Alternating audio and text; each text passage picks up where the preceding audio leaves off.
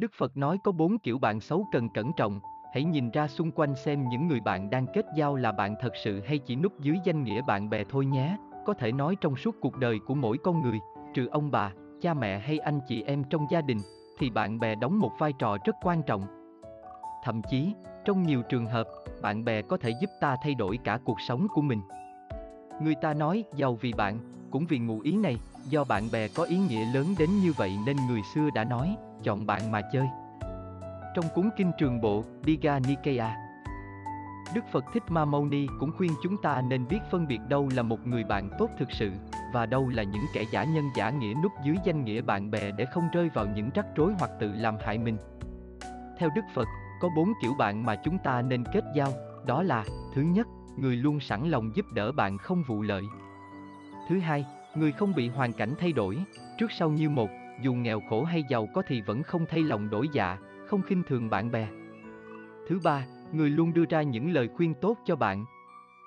Không ngại nói thẳng, nói thật dù có thể sẽ làm mất lòng bạn.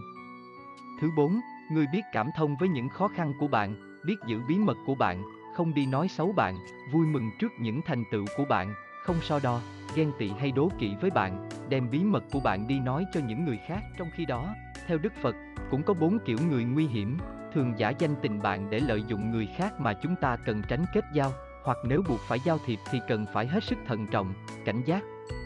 Thứ nhất, đó là những kẻ tham lam, chỉ muốn phần lợi thuộc về mình, phần thiệt cho kẻ khác. Thứ hai, những kẻ luôn nói những lời đãi bôi, ngon ngọt dễ nghe để lấy lòng bạn, chẳng bao giờ bày tỏ suy nghĩ thực sự của mình. Thứ ba, những kẻ trước mặt thì tân bốc bạn, nhưng sau lưng thì lại ghen tị, nói xấu, dèm pha bạn. Thứ bốn, những kẻ khiến bạn tiêu tán gia sản, chỉ thích rủ rê, lôi kéo và dẫn dụ bạn sa đà vào những tệ nạn xã hội như cờ bạc, rượu chè, bỏ bê gia đình, con cái. Kết giao với những kẻ này thì cuối cùng ta sẽ mất hết tất cả. Có lần, một môn đồ hỏi Đức Phật rằng, vậy như thế nào là một tình bạn thực sự? Đức Phật nói, để Ngài kể cho họ nghe câu chuyện về hươu, rùa và chim ác là. Trong một khu rừng, có một con hươu, một con rùa và một con chim ác là chơi với nhau rất thân. Sáng nào chúng cũng gặp nhau ở một nguồn nước cố định. Một hôm, không thấy hươu xuất hiện nên chim ác là đi tìm thì thấy nó đang bị vướng phải lưới của thợ săn.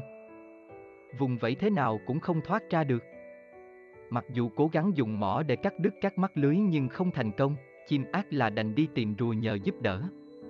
Khi rùa tới nơi, nó dùng răng gặm lưới, vừa gặm vừa trấn an hươu để nó đừng lo lắng. Trong khi đó, chim ác là bay đến nhà của người thợ săn để giữ chân anh ta, nhằm có thêm thời gian cho rùa giải cứu hươu. Chim ác là đậu trước nhà người thợ săn cả đêm, đến sáng hôm sau, khi anh ta vừa bước ra khỏi nhà đã bị chim ác là bay tới mổ vào trán. Anh ta sợ hãi chạy vào nhà, nghĩ là điềm gỡ nên cả ngày không ra khỏi nhà. Trong lúc đó, rùa vẫn kiên nhẫn gặm lưới, tuy chậm chạp nhưng không một lời kêu ca. Sáng hôm sau, người thợ săn thức dậy, vẫn thấy con chim ác là đậu ở trước nhà. Anh ta đội một cái mũ lớn, mặc áo choàng che kín cơ thể, lấy cây chổi ra quyết chiến đấu với con chim.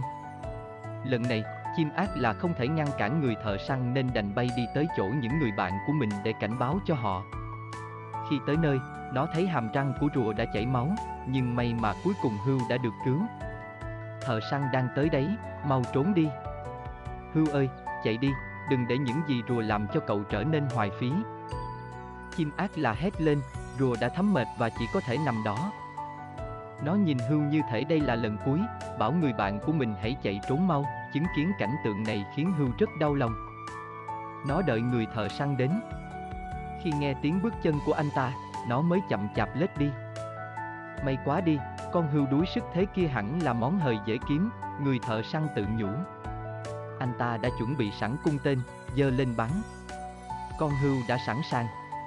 Ngay khi mũi tên sắp được phóng ra, nó đã lao nhanh về phía trước làm mũi tên bị trượt. Sau đó, con hươu lại đứng lại, khiến người thợ săn chuẩn bị bắn phát thứ hai. Rồi con hươu lại lao đi như tên bắn, làm anh ta lại bắn trượt. Chim ác là đứng từ trên cao nhìn xuống, biết rằng hươu đang những người thợ săn vào rừng sâu. Đến khi đã bắn hết mũi tên, người thợ săn mới nhận ra mình đã đi sâu vào rừng và bị lạc. Lúc này, Hưu đã mất hút, để lại anh ta một mình loay hoay tìm đường ra. Sau đó, Hưu, chim ác là đã quay lại chỗ rùa. Chúng chăm sóc đến khi bạn mình khỏe lại và có thể trở về nguồn nước của nó. Ba người bạn cùng đi bên nhau, cười nói rộn ràng, vô cùng hạnh phúc vì chúng đã có những người bạn thật tuyệt vời.